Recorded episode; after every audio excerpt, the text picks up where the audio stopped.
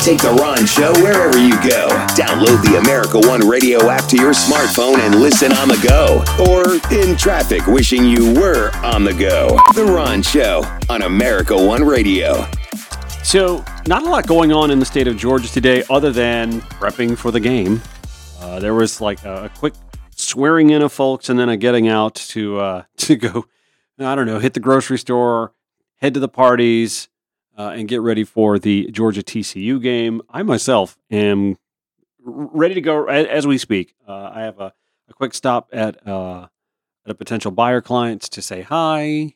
What's our game plan? We'll map that out, and then I'm heading to go watch the game with some friends uh, at Wolf's uh, Sports Bar, uh, just off of 85, and not far from Armour Drive, Buford Highway, so, Governor Brian Kemp and Marty and the girls, yes, right, Marty and the girls, uh, all took off to go see the game and landed in uh, L.A. yesterday. And my God, oh, this man, this man, and this this this this hang up over tailgating. We talked about this at great length last week. He made a lot of noise about the fact that uh, the venue isn't allowing tailgating around the SoFi Stadium grounds because the college football playoff committee said it's not allowed. Not because SoFi Stadium said it or Governor Gavin Newsom or anybody at LA County or the city of Los Angeles. No, it's just that's a college football playoff policy. For some reason, he wanted to make it a liberal versus conservative thing, a California versus Georgia thing. Here in Georgia, we tailgate. We're going to tailgate in 2025 when the game's here. Well, the same committee that runs the game now will run the game then, and Okay, good luck getting the policy change, but we'll stop making this about California versus Georgia. There, I just gave you a, about a 30 second summation of what about 15 minutes of my rant last week.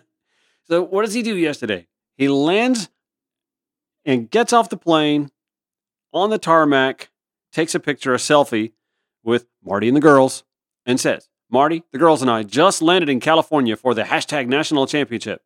First thing we're going to do, listen to this. First thing we're going to do is find a spot to tailgate with the best fans in the country.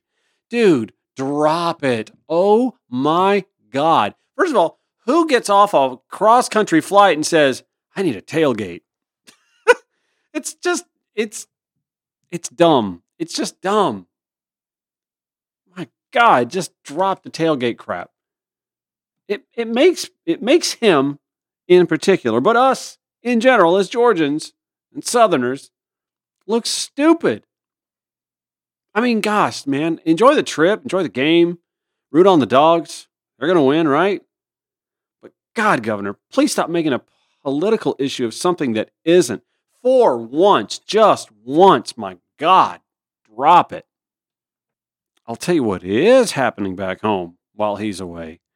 The Fulton County grand jury looking into Trump's in the 2020 election here in Georgia. Well, that grand jury has now been dismissed. Uh, Judge Robert McBurney today wrote that the grand jury has satisfied its duty and is now dissolved, saying the court thanks the grand jurors for their dedication, professionalism, and significant commitment of time and attention to this important matter. It was no small sacrifice to serve. So, the next step in this process will be a hearing, which has been set for January 24th where the Fulton District Attorney's Office, along with media and those named in the investigation, are going to decide whether the report should be made public. That, according to the Atlanta Journal Constitution. Whether or not to press charges on the case resides with Fulton County DA Fani Willis, who would have to provide evidence before another grand jury. Naturally, Donald Trump has continued to call this a witch hunt. There's also in Michigan uh, another investigation where Attorney General Dana Nessel has uh, decided to reopen criminal investigation into more Trump fake electors who falsely claimed their MAGA leader won the state when he didn't. And Nessel says, What we have seen from the January 6th committee is an overwhelming amount of evidence. I thought that there was already a substantial amount of evidence in that case, but now there is just clear evidence to support charges against those 16 false electors, at least in our state. Quite candidly, yes, we are reopening our investigation because I don't know what the federal government plans to do. Uh, I'll be out of town for this, but uh, I'm, while I'm kind of bummed I'm going to miss this, I'm also kind of glad I'm going to miss the traffic kerfuffle since I live two blocks from here. Uh, Joe Biden will be speaking at Ebenezer Baptist Church Sunday in place of Reverend Senator Raphael Warnock's usual sermon. So at 11 a.m., Ebenezer Baptist Church, President Joe Biden will be uh, speaking. Of course, that's heading into the King Day uh, events. Um, on Monday, Bryan Stevenson, who is the founder and executive director of the Equal Justice Initiative, is going to deliver the keynote speech for the annual Martin Luther King Day Jr. Beloved Community Service held at Ebenezer. Uh, speaking of the president, he is currently in uh, Mexico City to participate in the North American Leadership Summit.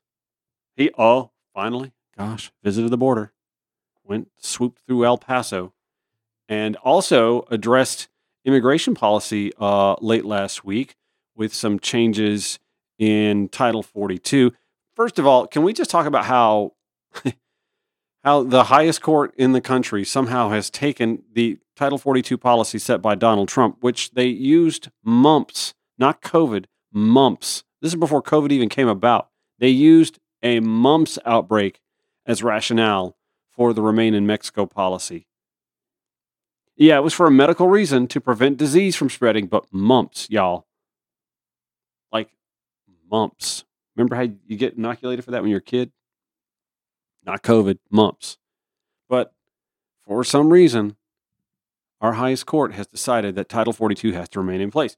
Well, Joe Biden has now added on to that by creating some policy that didn't exist before, a process, but now one that is a little bit more burdensome for families from targeted countries uh, like Cuba and Haiti and Venezuela in particular.